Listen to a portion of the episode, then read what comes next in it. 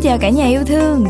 Thời điểm này thì chắc mọi người đã bắt đầu hoặc là đang chuẩn bị để trở về với những cái nhịp sống bình thường sau những cái ngày Tết Nguyên Đán rồi đúng không nè? Nhã rất vui khi chúng ta lại được tiếp tục đồng hành cùng nhau trên chặng hành trình mới này. Và cuốn sách mà ngày hôm nay Nhã muốn giới thiệu đến cho mọi người là quyển sách được mang tên Tìm bình yên trong gia đình của sư ông làng Mai thầy Thích Nhất Hạnh. À, ngày hôm nay chúng ta nhắc đến thầy chắc hẳn là ai cũng sẽ cảm thấy rất là tiếc thương vì thầy đã không có còn trên cõi đời này nữa. Nhưng mà nhã tin là với những cái bài học nè, những cái lời răng dạy và những cái điều quý giá mà thầy đã mang đến cho cuộc đời này sẽ còn tồn tại mãi mãi và sẽ còn giúp ích cho chúng ta rất là nhiều, phải không mọi người? Và quay trở lại với quyển sách của chúng ta ngày hôm nay, tìm bình yên trong gia đình là tập hợp nhiều câu hỏi, tâm sự về vấn đề gia đình kèm theo đó là những cái câu trả lời của thầy thích nhất hạnh và các sư thầy, sư cô của tu viện làng mai. Bạn có thể tìm thấy trong quyển sách này những lời khuyên rất là hữu ích và sẽ có cho mình được cái nhìn sâu sắc hơn nè về niềm hạnh phúc và sự bình yên trong gia đình của mình.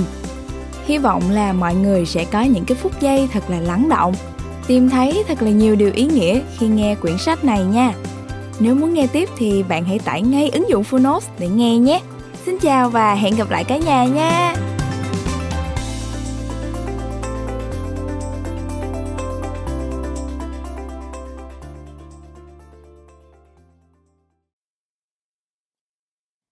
Bạn đang nghe từ Phonos.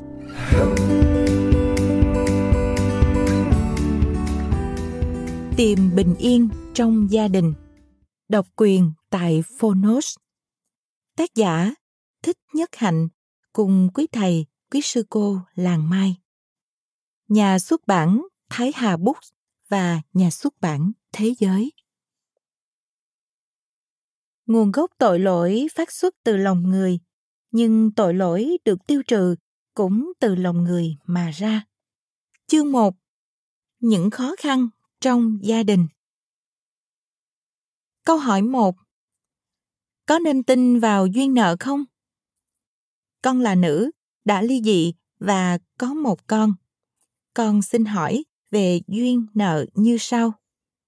một Có nên tin vào duyên nợ không ạ? À? 2. Làm sao để tránh tình trạng cái gì cũng đổ cho duyên nợ, không biết giữ gìn hạnh phúc thì lại nói là hết duyên. Mình chọn nhầm người thì lại nói là vì mình có nợ với người ta. 3. Làm sao để biết là mình có duyên nợ với người nào? Ví dụ, mình yêu một người và cứ chia tay rồi quay lại với người ta mãi. Làm sao con biết đó là do con có duyên nợ với anh ta?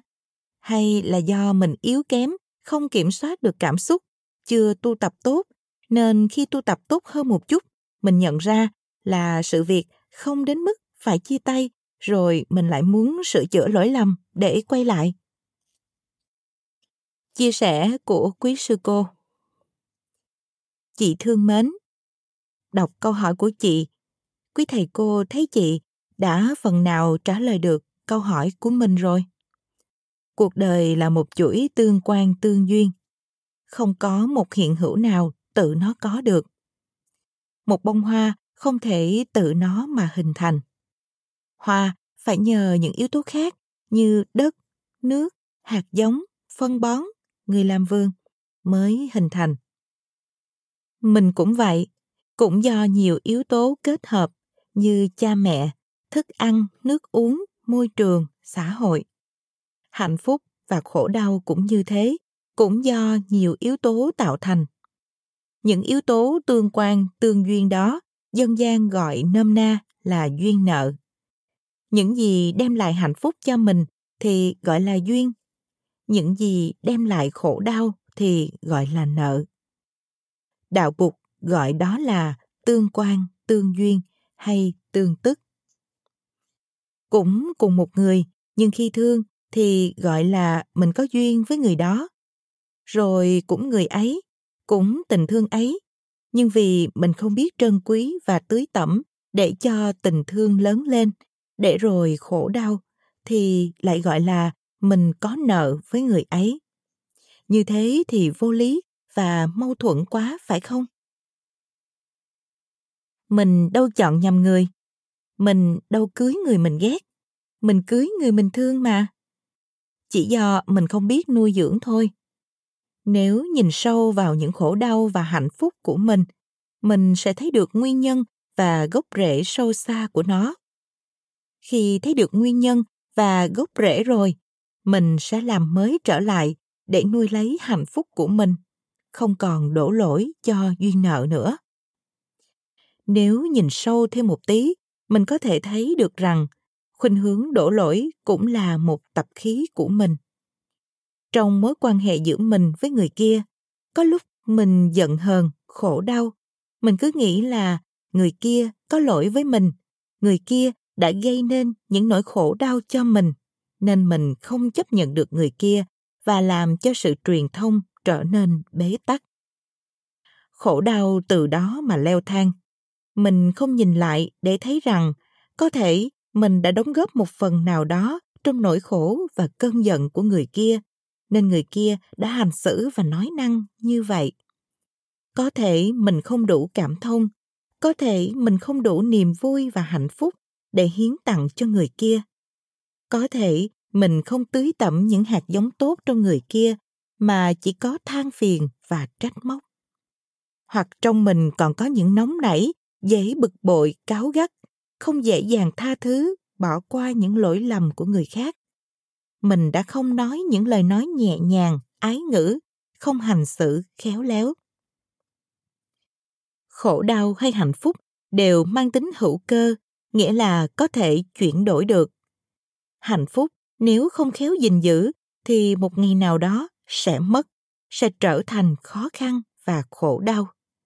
Nếu khổ đau mà biết tu tập chuyển hóa, thì sẽ thương yêu nhau hơn, từ đó sẽ hạnh phúc hơn. Cho nên, khổ đau hay hạnh phúc là do mình do mình quyết định. Mình có đổ lỗi cho người kia, cho hoàn cảnh, môi trường, con cái, thì đó cũng là tập khí của mình sự thực tập là luôn luôn trở về để nhìn lại chính mình. Có thể mình không trân quý đủ người thương của mình mình không trân quý đủ những gì mình đang có. Những gì mình không có hoặc chưa có thì mình rủi rong tìm kiếm. Khi có rồi thì mình lại không biết trân quý. Đợi đến khi tuột khỏi tầm tay mới thấy tiếc nuối và ân hận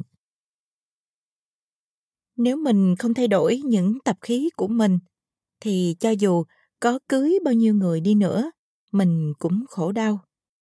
Vì vậy, cùng với sự thực tập, mình luôn luôn trở về với giây phút hiện tại, nhận diện và trân quý những gì mình đang có để nuôi lớn hạnh phúc và đồng thời chuyển hóa những tập khí trong mình. Nếu chị có cảm hứng thực tập, thì đây là những tài liệu mà chị có thể tham khảo thêm để giúp cho sự thực tập của mình ngày một tươi vui và hạnh phúc hơn. Cuốn Sống chung an lạc Thương yêu theo phương pháp buộc dạy của nhà xuất bản Phương Đông, tháng 11 năm 2016. Chúc chị có nhiều niềm vui trong sự thực tập và cuộc sống. Mong chị tìm lại được hạnh phúc với những gì mình đang có. Xin gửi theo một chút năng lượng lành và bình an từ làng đến cho chị. Thương mến. Câu hỏi 2 Giúp chồng con thoát khỏi những suy nghĩ cực đoan. 1. Năm nay con 32 tuổi. Chồng con là một người giỏi, có tài trí và hai đứa con của con cũng rất dễ thương. Cuộc sống của con đầy đủ cả vật chất lẫn địa vị. Tuy có người giúp việc, nhưng con vẫn luôn tự mình nấu nướng và hết lòng tận tụy lo cho gia đình. Thật sự, gia đình con là mơ ước của biết bao người. Bởi vì chồng con là một người không vướng vào bất cứ một thói thường nào của một người đàn ông thành đạt. Ngay cả thuốc lá cũng không. Anh luôn có mặt cho những bữa cơm gia đình, giúp đỡ mọi người, hòa đồng, thân ái. Hết lòng chăm lo, giúp đỡ mọi người, không phân biệt sang hèn. hãy có chuyện gì không vừa lòng bực bội cũng tìm lý lẽ phân tích để thông cảm bỏ qua đối với con thì khác nếu lỡ con nói ra điều gì hoặc làm việc gì khiến anh không vừa lòng thì anh thường la mắng thầm tệ đòi đánh đòi ly dị thậm chí còn la mắng cả cha mẹ của con những chuyện này chỉ xảy ra với con. Còn với bạn bè thì không. Dù rằng người đó đem tâm ganh ghét, hãm hại, anh cũng đối xử với tâm khoan dung, độ lượng và không nói nặng một lời nào. Con cảm thấy đau khổ, uất hận cùng cực. Con cũng cố gắng nhịn, không cãi lại nữa, cốt để sống yên, biển lặng. Nhưng cuộc sống muôn hình vạn trạng không thể không có những lúc bất hòa chồng con, càng ngày càng hung dữ, táo tợn hơn, phỉ bán cả phật và chúa giêsu rồi thật may mắn, con tìm được quyển đường xưa mây trắng. Con đọc mà khóc từng chương, vì như tìm được nơi nương tựa, như được quay về quay về thời thơ ấu, được theo má đi chùa dân hoa quả, thắp hương cúng phật, ăn chay, đọc kinh. Nhưng rồi thời gian trôi qua, con lớn lên học hành, thi cử, tình yêu, làm con xa phật, lúc nào con không biết nữa. Giờ đây, con thấy mình như được quay về, học theo hạnh của đất. Dù chồng có mắng chửi tới cỡ nào, con cũng tĩnh tâm, quán niệm hơi thở. Vài lần như vậy, rồi con nhận thấy không còn uất ức, oán tuổi như trước nữa. Con nghĩ có lẽ kiếp nào đó con mắc lỗi nên phải chịu nghiệp và bây giờ phải trả nghiệp với anh ấy. Có một lần gần đây nhất, con thấy trong con một tình thương phát sinh. Con thương chồng con sau bị đầy đọa trong những suy nghĩ cực đoan quá khích đó. Trong cơn giận đó, con thấy anh rất mệt, máu hằn trong tia mắt, gương mặt đỏ ngầu, tay chân điên cuồng như một con thú dữ. Con người này không nghe ai nói cả không tin ai ngoài bản thân mình. Con phải làm gì bây giờ? Kính mong quý thầy, quý sư cô giúp con. Hai, khi ngồi thiền, lúc đầu là theo dõi hơi thở. Khi có những cảm thọ khó chịu đi lên, thì con niệm nó như tê chân, đau lưng, nghe, ngứa. Một vài lần như thế thì hết con bắt đầu quay lại được với hơi thở và cảm thấy nó nhẹ đi. Thanh, ngắn. Tim con đập chậm lại nhiều lắm, nhưng không thấy mệt mà lại khoan khoái. Một lúc nữa thì con thấy có ánh sáng. Con lại niệm sáng thì có khi nó mờ đi, có khi sáng thêm. Mỗi lần con ngồi thiền được khoảng 30 phút và con chỉ mới thực tập khoảng hơn 2 tuần thôi. Con có bị sai chỗ nào không? Và tiếp theo, con phải nên làm sao? Kính xin quý thầy, quý sư cô giúp con. Chia sẻ của quý sư cô Thương chào chị. Trong cuộc sống không ai là không gặp phải khó khăn. Khi gặp phải khó khăn, chúng tôi thường tự nhìn lại mình, chứ không đổ lỗi cho người hay hoàn cảnh. Nhìn lại mình để xem mình có thiếu sót gì chăng? Chị và anh chưa thật sự hiểu và có niềm tin ở nhau. Thương mà không hiểu thì dễ gây ra giận dữ và nghi ngờ. Anh đã có những hành động với chị như vậy, có bao giờ chị tự hỏi là do những nguyên nhân gì không trong cuộc sống hàng ngày, mình có bày tỏ sự quan tâm thường xuyên không có chăm sóc và nhiệt tình vui vẻ đủ không hay là có lúc quên cười khi đón chồng đi làm về? Khi thương ai, người ta đặt nhiều hy vọng vào người mình thương lắm. Nhưng nếu không được như mong chờ, thì chính cảm giác không được thương yêu sẽ khiến anh ta hành động như một người không biết thương yêu vậy. Anh ta hụt hẫng rồi trở nên giận dữ và đầy hoài nghi. Giữa hai người, ai cũng muốn người kia tôn trọng và chăm sóc mình. Khi mình muốn cái gì thì mình hãy là người làm tốt cái đó trước mình phải biết làm sao để mối quan hệ của mình không trở nên nhàm chán và nhạt nhẽo thường xuyên nhìn lại mối quan hệ của mình để dung hòa được hạnh phúc của nhau. Chị phải tập nói ra những khó khăn, nỗi khổ ở trong lòng cho chồng nghe. Nếu nói không được thì mình có thể viết ra giấy, như sư ông thường dạy mọi người. Em đang khổ, xin anh hãy biết cho em điều đó. Em đã làm gì khiến anh đối xử với em như vậy? Xin nói cho em biết, em phải làm gì. Mình phải có nhiều thời gian cho mình và gia đình. Tự chăm sóc bản thân mình tốt thì mình mới có đủ tươi mát để chăm sóc người khác trọn vẹn. Chúc chị thành công. Chia sẻ của ban biên tập một nếu anh là mẫu người chỉ biết tin ở mình, không đề cao ai ngoài bản thân, có thể là vì không ai cho anh cảm giác anh là người như thế. Và hơn nữa, anh có thể cảm thấy được an toàn khi tự nâng cao mình như thế. Chị có biết con rắn khi gặp phải nguy hiểm nó thế nào không? Nó cuộn tròn mình lại và ngẩng cao đầu lên. Trong anh có thể cảm giác thiếu an toàn và sợ hãi rất lớn.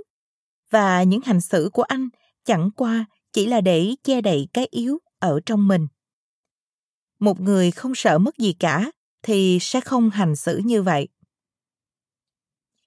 Chị có đủ tình thương cho anh để đi cùng anh những chặng đường còn lại không? Con đường có dài đến mấy, cũng có lúc phải đến ngã rẽ. Chị hãy cho anh một cơ hội, cũng tức là cho chị một cơ hội. Hãy tìm hiểu anh muốn gì, thiếu gì và cần gì để anh cảm thấy được an toàn. Rất vui mừng khi thấy sự thực tập đã đem đến cho chị một tình thương vô điều kiện đối với chồng. Nếu chị không giúp anh thì sẽ không ai giúp anh được nữa. Mong rằng chị có đủ bình an để giúp anh và giúp gia đình có được một mái ấm thực sự. 2. Chị không thực tập sai điều gì cả. Chị chỉ cần nhớ một điều là chị đang thực tập theo dõi hơi thở và chỉ theo dõi hơi thở. Còn những gì chị cảm nhận được trong lúc thực tập, hãy xem chúng như những đám mây trắng bay ngang dòng sông, phản chiếu xuống dòng sông tâm thức. Chúng sẽ đi qua và không lưu lại gì trong lòng dòng sông cả. Dòng sông tâm thức vẫn bình lặng, không gần sóng. Chị sẽ còn thấy nhiều thứ nữa một khi dòng sông tâm thức thật bình lặng. Nhưng chị đừng sợ hãi, đó là chuyện đương nhiên. Một khi dòng sông không gần sóng, chắc chắn nó sẽ phản chiếu lại tất cả những gì xung quanh nó và mình có thể nhìn thấy được lòng sông. Chúc chị có nhiều bình an và nhiều hạnh phúc trong sự thực tập. Phải nói thật với chị là tu ở nhà không dễ chút nào. Chúc chị có nhiều can đảm và sức mạnh để có thể thiết lập lại hạnh phúc gia đình. Câu hỏi 3. Chồng con không tin con, con có nên ly hôn không? Con đang rất đau khổ. Gia đình vốn rất hạnh phúc của con đang đứng bên bờ vực thẳm. Hồi còn học phổ thông, con có một tình yêu học trò. Mối tình này nhanh chóng kết thúc vì người ấy đi nước ngoài. Và để được định cư, người ấy đã thuê một người làm lễ kết hôn giả. Biết chuyện đó, con đã chủ động chia tay và từ đó không liên lạc lại nữa. Sau đó con có yêu một người cùng quê. Chồng con là một người rất tốt, sống chân thành và hết lòng, nên được gia đình con rất quý. Trước khi chúng con cưới, có một lần con nhận được điện thoại của chị gái, người bạn trai cũ, nói rằng chị ấy mới ở nước ngoài về chơi, chị muốn mời con đi uống nước. Con đồng ý và đến quán nước thì gặp cả bạn trai cũ cũng về nước. Qua đó, con được biết bạn ấy đã cưới vợ thật sau một thời gian cưới vợ giả. Con cũng vui vẻ chúc mừng và thông báo cho bạn biết tình hình hiện tại của bản thân. Tối hôm đó sau khi về, bạn trai cũ con nhắn tin gì đó con không rõ vì chồng con đã nhận được. Anh ấy cho rằng con vẫn liên lạc với người cũ và chửi con, tát con, đập cả điện thoại của con. Sau hôm đó con buồn quá, đến nhà bạn gái ở. Được mấy hôm anh ấy đến, nói chuyện làm lành. Và con tin anh ấy đã hiểu nên quay lại. Sau lần đó con cũng không gặp lại bạn trai cũ nữa. Cuộc sống bình lặng trôi đi, bạn bè ai cũng thầm khen con hạnh phúc đủ đầy sau khi cưới. Khoảng 3 năm sau, một hôm, chồng con lại nhận được một tin nhắn hỏi thăm con. Chồng con đã giả vờ là con để nhắn lại rằng chồng con về quê rồi, con đang buồn chán cuộc sống hiện tại bên chồng con. Ngay lập tức, bên kia nhắn lại với lời cảm thông và nói thương tiếc cho tình cảm cũ không thành. Chồng con lại nhắn tin gì đó nữa. Sau đó, anh ấy bỏ đi đến nhà bạn, qua đêm không về. Con đau lòng không biết chuyện gì xảy ra. Con cầu cứu một người bạn gái thân thiết của mình thì mới hay. Mọi chuyện chồng con đã kể với cô ấy. Con điện thoại lại số đã nhắn tin vào máy con thì không được. Hôm sau, chồng con một mực cho rằng con vẫn liên hệ với người cũ và xúc phạm con ngay trước mặt bạn gái con. Anh ấy lấy sim điện thoại của con. Con nói, anh đã cầm sim rồi thì cứ thử vào mạng tra lịch sử cuộc gọi sẽ thấy con đã từng liên lạc với người đó hay không. Nhưng anh ấy vẫn không tin và moi móc lại chuyện mấy năm trước bạn con về nước. Con đau đớn viết đơn ly dị. Anh ấy không ký. Anh nói ý rằng cứ để đó cho đến bao giờ thật sự thấy con ngoại tình với người cũ thì ly dị cũng không muộn.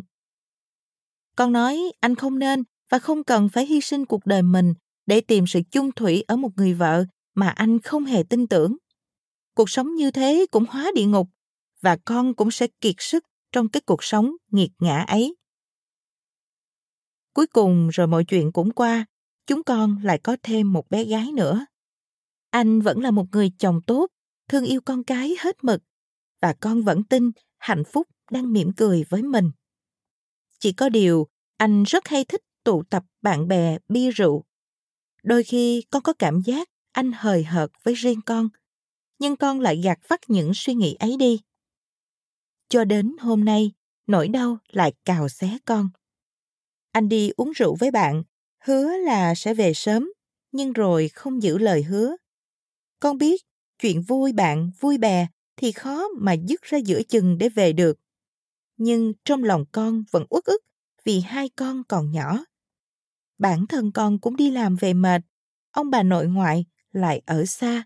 Con vẫn cần sự chia sẻ cảm thông của chồng nhưng anh ấy đi về cứ coi như không. Vì chuyện đó cộng với một số chuyện bức xúc đang dồn nén con nói anh ấy mấy câu và hỏi rằng anh muốn cuộc sống gia đình bây giờ sẽ như thế nào? Anh không thèm trả lời. Nhưng đến khi anh nói, thì tuôn ra những lời nghiệt ngã rằng, con là loại lừa lọc, đã lừa anh suốt bao nhiêu năm qua. Rằng anh biết từ lâu rồi, nhưng không thèm nói, để xem con lừa anh đến bao giờ. Vậy mà con vẫn cố tình lừa anh. Rằng bây giờ, anh chỉ cần con thú nhận ra. Con bàng hoàng không thể tin anh có thể phỉ bán con những lời như thế. Con muốn khóc mà không tài nào khóc được. Con không thể tin người chồng đã gắn bó từng ấy năm trời đến giờ lại nói những lời mỉa mai, cay độc với con. Mà anh không hề mượn rượu để nói, anh nói một cách bình tĩnh và thản nhiên. Rồi anh nhổ bọt vào không khí. Còn như cảm thấy đất sụp dưới chân, không thể tin vào mắt mình vào tai mình được nữa. Đến lúc ấy thì con khóc và nhanh chóng hiểu rằng hạnh phúc của mình đang vỡ tan. Tự ái và đau đớn, không cần thanh minh, con hỏi, vậy bây giờ anh muốn giải quyết như thế nào?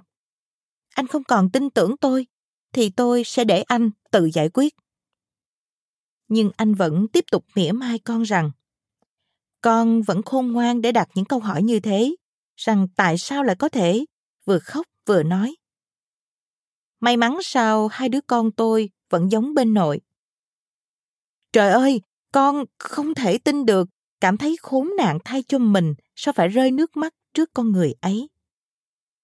Con đã nói rằng, vậy thì tôi sẽ quyết định thay anh. Ngày mai, tôi sẽ làm các thủ tục ly hôn để giải thoát cho anh khỏi người vợ mà anh cho rằng không đoan trang đức hạnh. Còn hai đứa con do tôi đẻ ra thì nó là con của riêng tôi thôi, không phải của anh đâu. Tôi sẽ nuôi con tôi cho đến khi nào tôi không thể nuôi được nữa thì tôi sẽ trả nó về cho người bố thật sự của nó. Anh vẫn không buông tha, cười khẩy và nói rằng Sao không dũng cảm nói thật ra, nó là con của ai nữa đi? Chẳng có gì để mà nói nữa, con đau đớn, chỉ muốn chết đi để không còn vướng bận gì trên cõi đời này. Con cảm thấy mình sức cùng lực kiệt. Cả đêm, con ngồi đó bần thần, khóc hết nước mắt.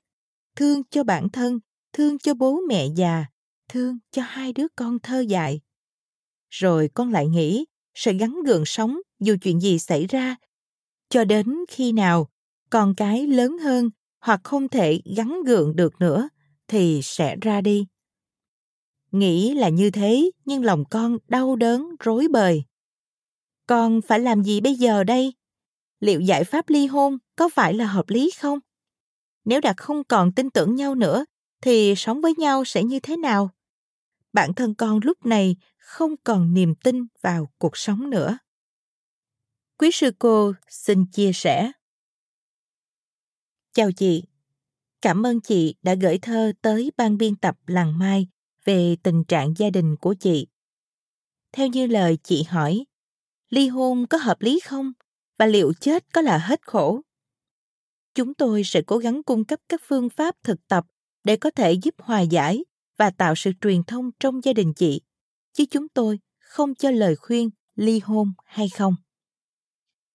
Theo lời Bụt dạy, bất cứ thứ gì cũng cần thức ăn để có thể tồn tại tình yêu lại càng cần được nuôi dưỡng và vun bồi mỗi ngày để có thể thăng hoa và làm đẹp cuộc sống. Chị còn nhớ, trước khi cưới nhau, anh chị quấn quýt bên nhau không rời, như lời chị viết. Đó là vì anh chị đang nuôi tình yêu trong lòng mỗi người và nuôi lớn ý muốn kết hợp hai cuộc đời thành một. Nhưng vì thiếu sự giữ gìn và vun bồi tình yêu ban đầu, cộng thêm hiểu lầm nên đã dẫn đến đổ vỡ của ngày hôm nay. Đã hai lần, anh chị vượt qua được sóng gió của cuộc đời. Anh chị cũng đã bước qua được những rào chắn trong lòng mỗi người để có thể tiếp tục đi với nhau như một gia đình. Chị có khả năng nhận diện những đức tính tốt và đẹp của chồng. Chị nên thực tập nói ra những lời tích cực và khen ngợi anh để anh cũng có thể thấy được những điểm tích cực của mình khi mình quyết định kết hôn một người, mình thấy nơi người ấy nhiều tính tốt và lành. Điều quan trọng là tiếp tục tưới tẩm những hạt giống tốt đó nơi người mình thương khi chung sống với nhau. Vì nếu chỉ thấy và tưới tẩm những tiêu cực thôi, thì làm sao anh chị có thể sống với nhau cho đến hết đời? Phương pháp thực tập thứ hai là nhận diện cảm xúc trong lòng bằng phương pháp thở chánh niệm trở về với hơi thở để tiếp xúc với thân thể và cảm thọ của mình là phương pháp thực tập căn bản và cốt tủy để giải quyết mọi vấn đề khi mình không biết chăm sóc thân tâm thì mình là nạn nhân của cảm xúc và ý muốn kết thúc cuộc đời là chuyện tất yếu. Phương pháp thở ở đây là mình ngồi thật yên 10 hay 15 phút mỗi ngày để nhận diện những gì đang xảy ra trong thân và tâm của mình thân có thể có những căng thẳng, đau nhức, mệt mỏi, dồn chứa nhiều ngày mà mình không biết làm an dịu thân thì sẽ dẫn đến tình trạng căng thẳng, thiếu kiên nhẫn, bực bội, khó chịu trong tâm. Thở, và chỉ chú ý đến hơi thở để cơ thể có thể an tịnh và buông thư những cơ bắp căng gồng lâu ngày.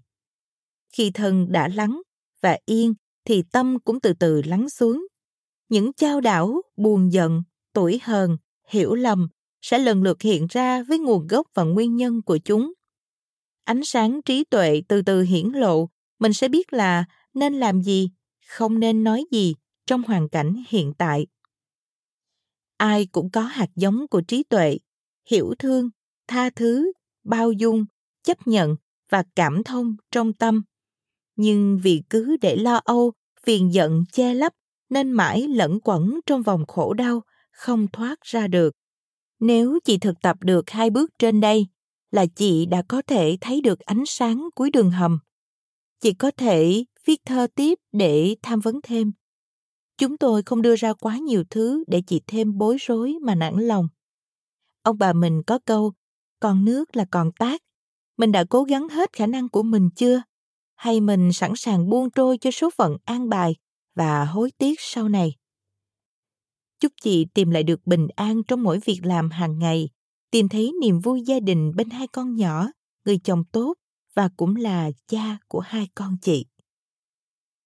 Chia sẻ của quý sư cô Bạn thân mến, tôi xin chia sẻ với bạn nỗi khổ tâm, nỗi oan ức mà bạn đang gánh chịu. Tôi biết rằng bạn đang đau khổ lắm. Bây giờ trước hết, xin bạn hãy cùng tôi. Chúng ta sẽ trở về với hơi thở. Thở vào thật sâu, thở ra thật nhẹ. Thở vào, chúng ta cùng theo dõi hơi thở vào từ đầu cho tới cuối. Thở ra, chúng ta cùng theo dõi hơi thở ra từ đầu cho tới cuối. Thở vào, buông hết mọi căng thẳng, giận hờn. Thở ra, thay lòng mình nhẹ nhàng hơn. Chúng ta sẽ cùng nhau thở vào, thở ra 10 lần. Sau đó chúng ta sẽ bắt đầu trò chuyện. Tình yêu nam nữ vốn chất chứa lòng ích kỷ rất lớn. Càng yêu, người ta càng nắm giữ, siết chặt người kia trong tay mình, siết chặt người kia trong tâm của mình. Chồng bạn ghen bóng, ghen gió như vậy, chỉ chứng tỏ rằng chồng bạn quá yêu bạn thôi. Và vì quá yêu, nhưng không biết cách tu tập, nên tình yêu ấy trở thành nỗi si mê. Và nỗi si mê này sẽ làm cho cái thấy của người ấy trở nên mù quáng, sai lệch. Sự thật là chồng bạn bao nhiêu năm qua đã sống trong đau khổ vì nỗi ghen tuông của mình. Bạn sẽ hỏi lại, bạn đâu có làm gì nên tội? Bạn trong sáng từ thể chất tới tinh thần. Điều đó ai cũng biết. Chính anh ta cũng thừa biết. Vậy thì ghen tuông cái nỗi gì? Ghen ở đây là ghen với quá khứ của bạn. Anh ấy cứ hồi tưởng rằng ngày xưa bạn và người kia từng yêu nhau rồi tự đau khổ một mình. Dù cho đó là mối tình học trò, mối tình chẳng khác gì nhiều so với một tình bạn. Và như vậy anh ấy tự làm khổ mình. Khi phải nói ra những lời chua chát với bạn, tức là cái mức độ bị dồn nén đã rất lớn, nên nó mới bung ra như vậy. Thật tình anh ấy là một người rất đáng thương, xin bạn đừng nên oán hận anh ấy mà tội nghiệp. Hãy hiểu rằng vì anh ấy quá đau khổ nên mới làm cho bạn đau khổ. Đứng trước khó khăn, khuynh hướng của con người là trốn chạy nhưng bạn thử nghĩ xem, nếu chia tay thì con cái của bạn sẽ ra sao? Cuộc sống, tư duy, lối hành xử của chúng sau này sẽ mất cân bằng khi thiếu cha hoặc mẹ. Chúng sẽ trở nên cô đơn, tuổi thân, mặc cảm và mất niềm tin vào cuộc đời. Có những đứa trẻ, khi bố mẹ chúng chia tay, buổi tối đi học về thấy căn nhà lạnh ngắt, chúng chạy ra ngoài hiên, đứng ôm mặt, khóc nức, khóc nở mấy năm trời mà bé vẫn chưa quen được. Chiều chiều, bé vẫn đứng ra đường để ngóng bố hoặc ngóng mẹ đi làm về. Nhưng cứ ngóng mãi, ngóng mãi mà chỉ thấy đêm tối ngày càng dày hơn. Chúng ta làm gì thì cũng phải nghĩ tới con cái, nghĩ tới bố mẹ của hai bên. Quyết định của chúng ta ảnh hưởng trực tiếp tới chúng ta mà cũng ảnh hưởng trực tiếp tới những người thân xung quanh chúng ta ảnh hưởng tới cả cộng đồng nữa. Ngoài sự ghen tuông ấy ra, chồng bạn vốn là một người chồng, người cha, người con rất tốt.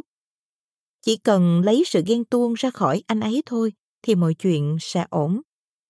Trong trường hợp này, để xóa bỏ những suy nghĩ tiêu cực trong chồng bạn thì không thể sử dụng lời giải thích mà được. Bởi vì mọi việc rõ ràng như vậy, có gì đâu mà giải thích bạn phải giúp làm cho tâm anh ấy rộng lớn ra để anh ấy có thể xóa đi nỗi ghen tuông quá khứ của bạn trong tâm anh ấy. Đó chính là con đường tâm linh.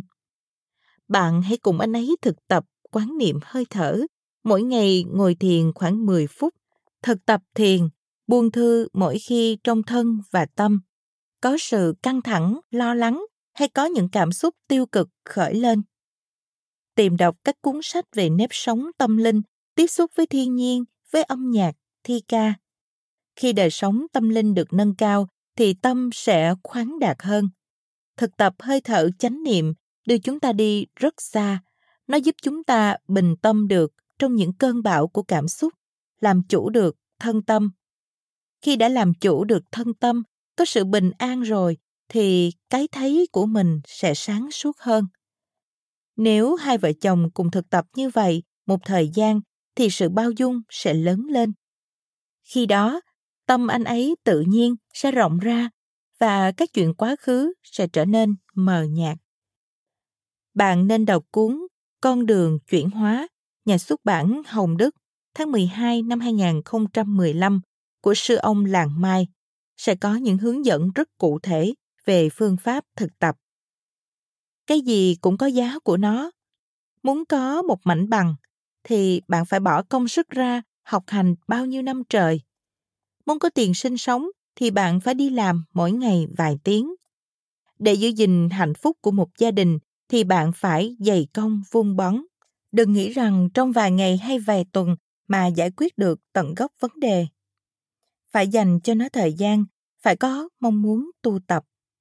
Hãy thương lấy các con của bạn, thương lấy bố mẹ hai bên, thương lấy chính mình, thương lấy chồng mà quyết tâm tu tập, tự chuyển hóa mình và giúp chồng chuyển hóa.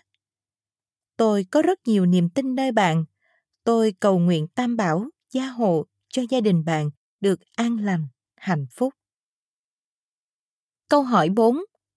Con buồn bố và em chồng. Con có chồng năm 30 tuổi, năm nay là 32 tuổi. Vợ chồng con chưa có con. Ngày con về gia đình chồng ra mắt, bố chồng nhìn con rất lạnh lùng và không tỏ thái độ đón nhận con, dù con cố gắng hết sức để hỏi han ông. Sau này khi đã về sống chung rồi con mới hiểu. Ngày xưa, chồng con rất được má yêu thương, nhưng bố thì không. Hai cô em chồng, một cô 25 tuổi, một cô 30 tuổi chưa chồng, thì luôn tỏ thái độ như là chị của chồng con. Và hai cô này thì rất được lòng bố. Con làm dâu cũng đắng cay lắm. Con đang học gian dở trường đại học ngoại ngữ, bằng đại học thứ hai. Lấy chồng, cô Út nói rằng Chị nghỉ học đi, để mỗi chiều đi làm về, tranh thủ về nấu cơm cho bố. Con chịu đựng và gác lại việc học của mình để gia đình yên ấm. Con tự bày ra nấu ăn. Ăn xong, con lủi thủi thu dọn một mình. Hai cô em chồng ăn xong, hoặc đi chơi, hoặc vào phòng riêng nghỉ ngơi. Khi nhiều lần lặp lại như thế, con lên tiếng, thì cô em 30 tuổi nói rằng Để chị làm cho quen. Mặc dù hai cô chẳng biết nấu ăn, nhà cửa, ly tách bề bộn, chén ăn xong không biết rửa, dù gia đình không thuộc hàng giàu có. Hai cô em chồng chưa có chồng nhưng ngày nào cũng đi đến 12 giờ khuya mới về. Một cô có người yêu thì ở bên nhà người yêu nhiều hơn nhà mình. Vậy đấy, nhưng lại luôn bới móc tìm khuyết điểm chị dâu. Con lại tiếp tục nín nhịn. Mà hình như càng nhịn, người ta càng lấn lướt mình phải không sư ông? Trong nhà, bất cứ ai cần tiền bạc hay sự trợ giúp gì cũng yêu cầu vợ chồng con có trách nhiệm. Rồi bà con dòng họ, người thì gửi con cháu cho tụi con nuôi ăn học dùm, người thì mượn tiền, không thấy trả. Bố chồng tuy có con trai duy nhất là chồng con, nhưng những chuyện lớn nhỏ trong nhà không nói năng hay bàn luận gì đến chồng con cả, chỉ bàn luận với con gái. Nhưng nếu có liên quan đến việc phải chi trả bằng tiền thì gọi chồng con chi. Vợ chồng con không có nhiều tiền, phải vay mượn bên ngoài trả lãi để làm ăn. Nhưng mọi người vì thấy tụi con mở công ty để làm ăn nên nghĩ tụi con nhiều tiền. Con không hẹp hòi, ích kỷ, con không keo kiệt và không phải không muốn chia sẻ khi cần thiết cho mọi người. Nhưng con khó chịu và mệt mỏi vì xung quanh con toàn là những người không biết giúp đỡ hay điều. Mỗi lần sân si nổi lên, con lại niệm Phật để lướt qua tất cả, nhưng hình như sau đó mọi việc đâu lại vào đấy. Có lẽ cái nghiệp của con còn dày lắm phải không sư ông? Thưa sư ông, con phải làm sao cho đúng đây? Chia sẻ của quý sư cô Thưa chị, chị mệt mỏi lắm rồi phải không? Mệt mỏi không phải vì làm việc, mà là trong sự chờ đợi bố và các cô em chồng thay đổi cái nhìn của họ đối với chị, nâng đỡ chị như một người con và một người chị. Đọc thư chị, không thấy chị nói gì đến chồng chị cả. Anh ấy có biết những gì chị suy nghĩ và trải qua hay không? Chị đã từng chia sẻ cho anh biết chưa? Sức chịu đựng của con người không khác gì lượng dung tích của một bình hay một chai đựng nước. Nếu quá số lượng nước đựng trong bình hay cái chai đó thì nó sẽ tràn ra ngoài. Cũng vậy, nếu quá sức chịu đựng của chị thì chị sẽ bùng lên những cơn giận bởi vì chị không thể kềm chế được nữa. Vì vậy mà nhịn nhục không phải là biện pháp giải quyết vấn đề. Tất cả những gì chị đang làm cho gia đình chồng, nếu đó không phải là động cơ của yêu thương và đùm bọc lẫn nhau, thì càng làm chị càng mệt mỏi và dễ đưa đến sự bực bội, nóng giận. Nếu chị thương chồng, yêu chồng, chị phải học thương gia đình chồng như gia đình mình. Mình rất dễ tha thứ cho người mình yêu, mình thương, phải không chị? Có ai hoàn toàn là hoàn mỹ đâu, kể cả những người đang yêu nhau, kết hôn với nhau. Nhưng người ta vẫn yêu nhau, vẫn lấy nhau để cùng sống dưới một mái nhà. Cơ bản là vì thương, vì yêu mà người ta chấp nhận nhau, học hỏi nhau để xây dựng mái nhà hạnh phúc. Muốn sống hạnh phúc với nhau là cả một nghệ thuật xây dựng hạnh phúc gia đình. Tình yêu chưa đủ để đóng góp vào việc xây dựng một mái nhà hạnh phúc. Mình cần rất nhiều yếu tố như là học lắng nghe nhau, học hiểu nhau, học cho nhau thời gian để cho người kia có cơ hội làm mới lại con người họ. Nhiều thứ để mình học và mài dũa lắm. Phần đông, người ta thường nhịn nhục cho êm chuyện, nhưng nhịn nhục như vậy có tính cách tiêu cực lắm.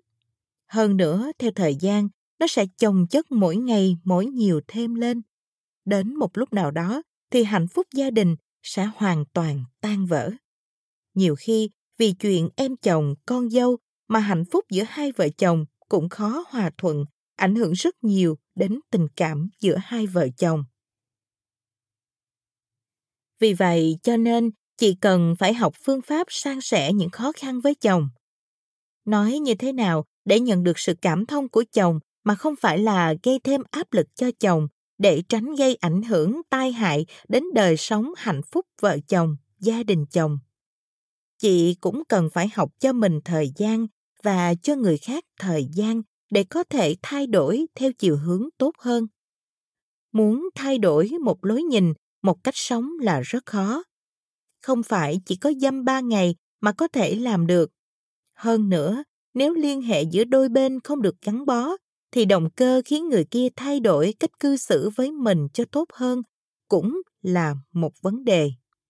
Như quý sư cô đã nói ở trên, chỉ có thương nhau, yêu nhau, người ta mới có đủ kiên nhẫn để chấp nhận nhau và cho nhau cơ hội tìm hiểu nhau nhiều hơn để cùng xây hạnh phúc với nhau. Chị phải học thương gia đình chồng như đã thương chồng vậy. Con người là một động vật biết suy nghĩ, có lương tâm. Chị hãy học sống như thế nào để có thể thay đổi cách suy nghĩ và đánh động đến lương tâm của những người trong gia đình chồng.